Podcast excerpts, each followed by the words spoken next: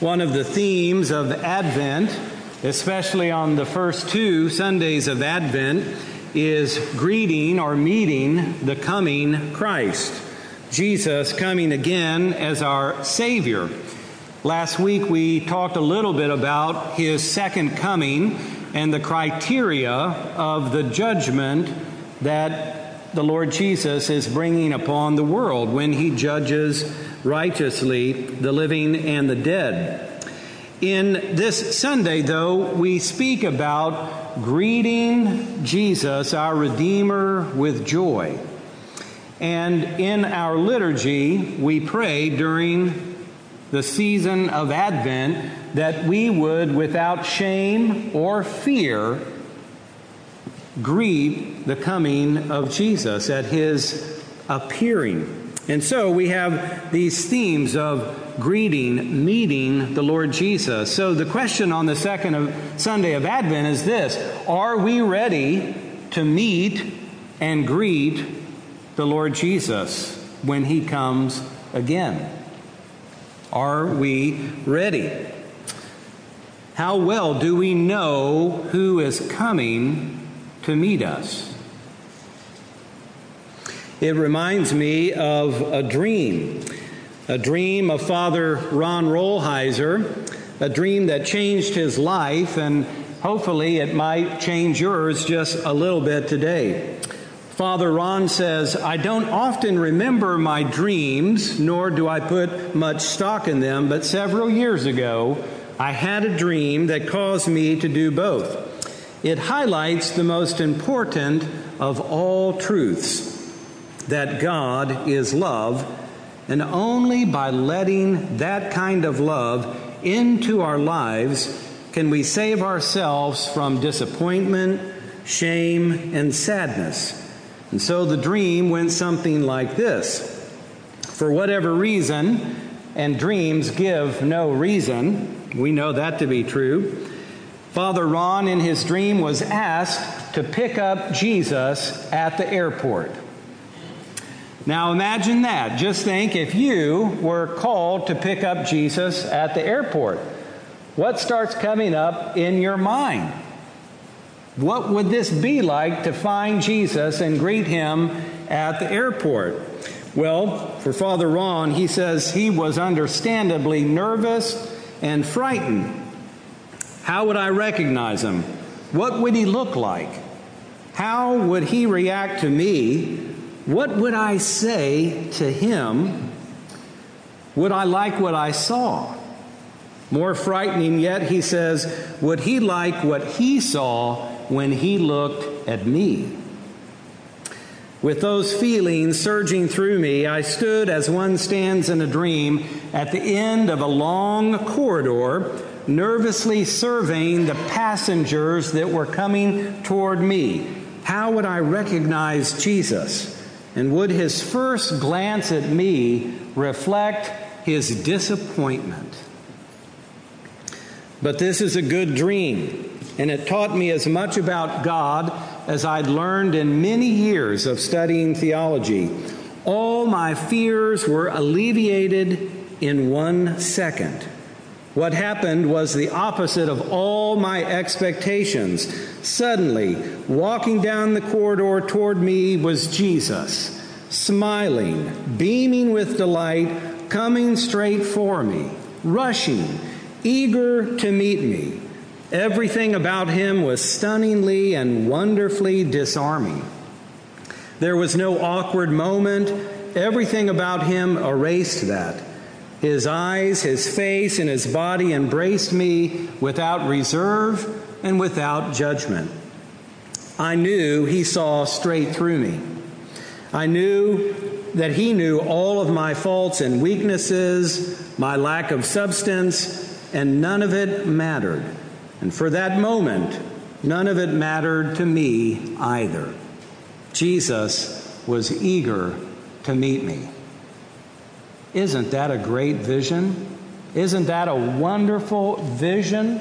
A wonderful dream? The best part is that it is really true. It's based on the fact that we can come to know by revelation that God is love, that God is really love. God is love beyond our understanding and our experience, because we very much are caught up in fallen human love in this world. And we always have been. From the time we were that small until the time that we exit this world, most of the love that we deal with is fallen human love. And with fallen human love comes all the games and all the manipulations and all the things that happens when we ineffectively are able to love one another. And so, this is our experience.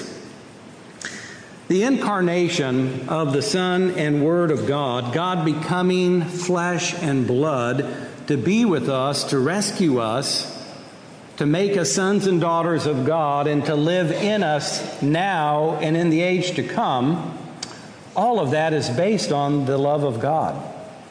This happened because God loves us, because God will do anything to try to seek and save us and bring him back to himself, and that is good news. That's why we proclaim every Sunday this wonderful, loving God in Jesus Christ. And so, we again recount, why did God extend himself in the way that he did? Well, he's come to redeem us because we really need it. We need to be rescued out of sin. We need to be rescued out of death because we can't do it ourselves. Only God the Savior can do it.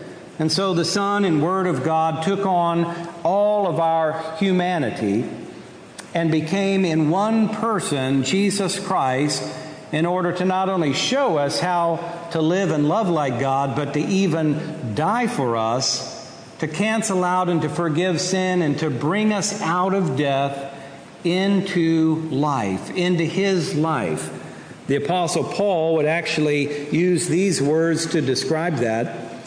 God has delivered us from the dominion of darkness and transferred us to the kingdom of his beloved Son, in whom we have redemption, the forgiveness of sin. And then the next words of this great passage is, Christ is the image of the invisible God.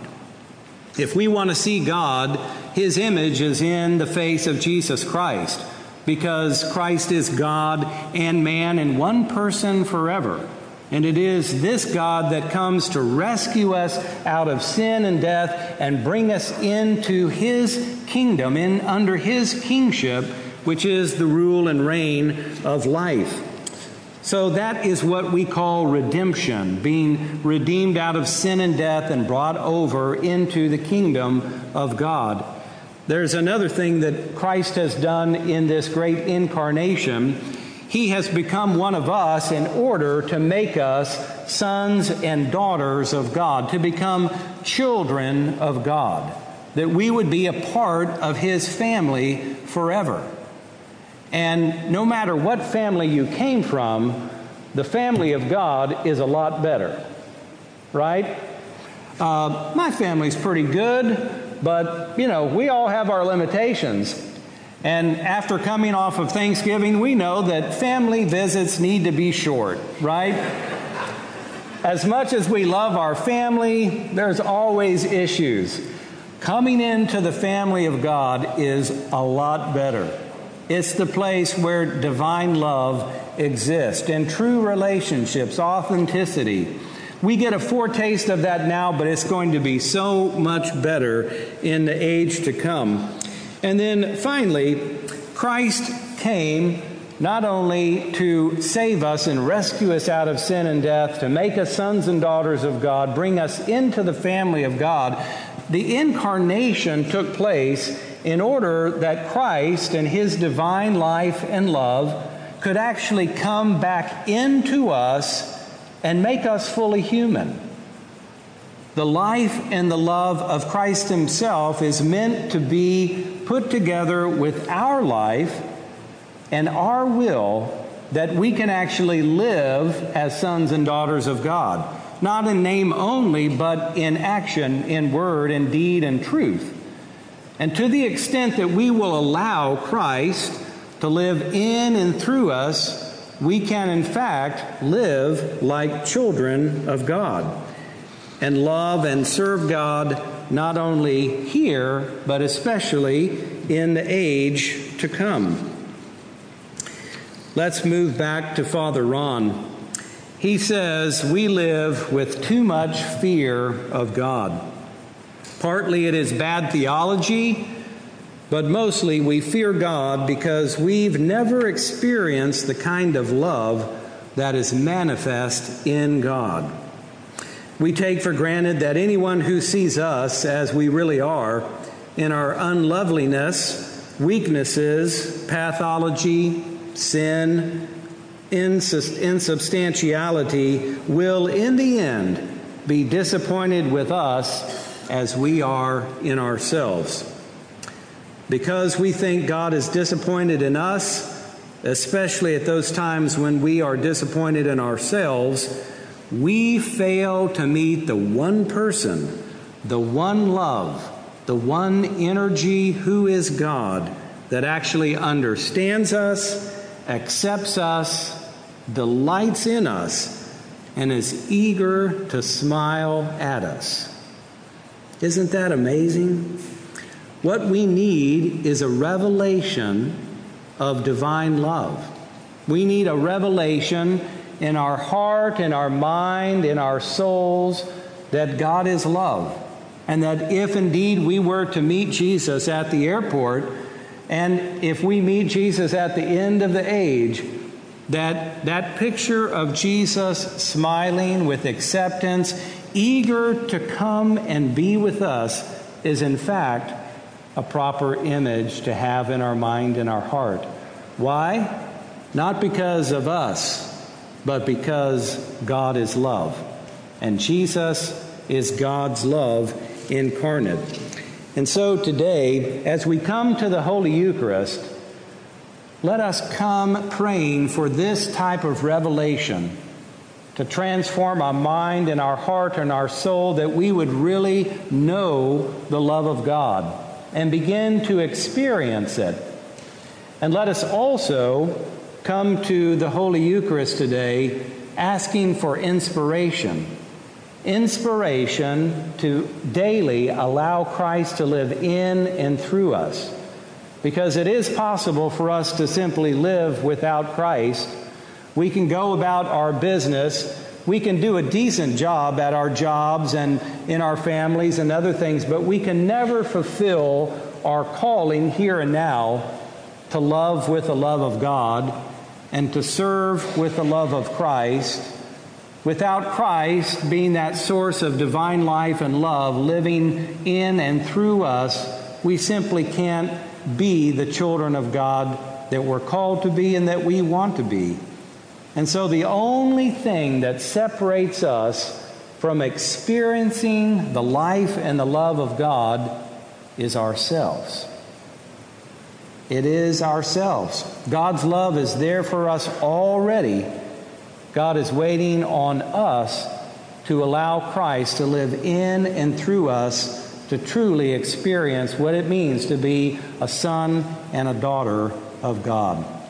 So as we come today, we ask for revelation and inspiration that we could truly meet the Lord Jesus when he comes to greet us, and we will have joy at that meeting.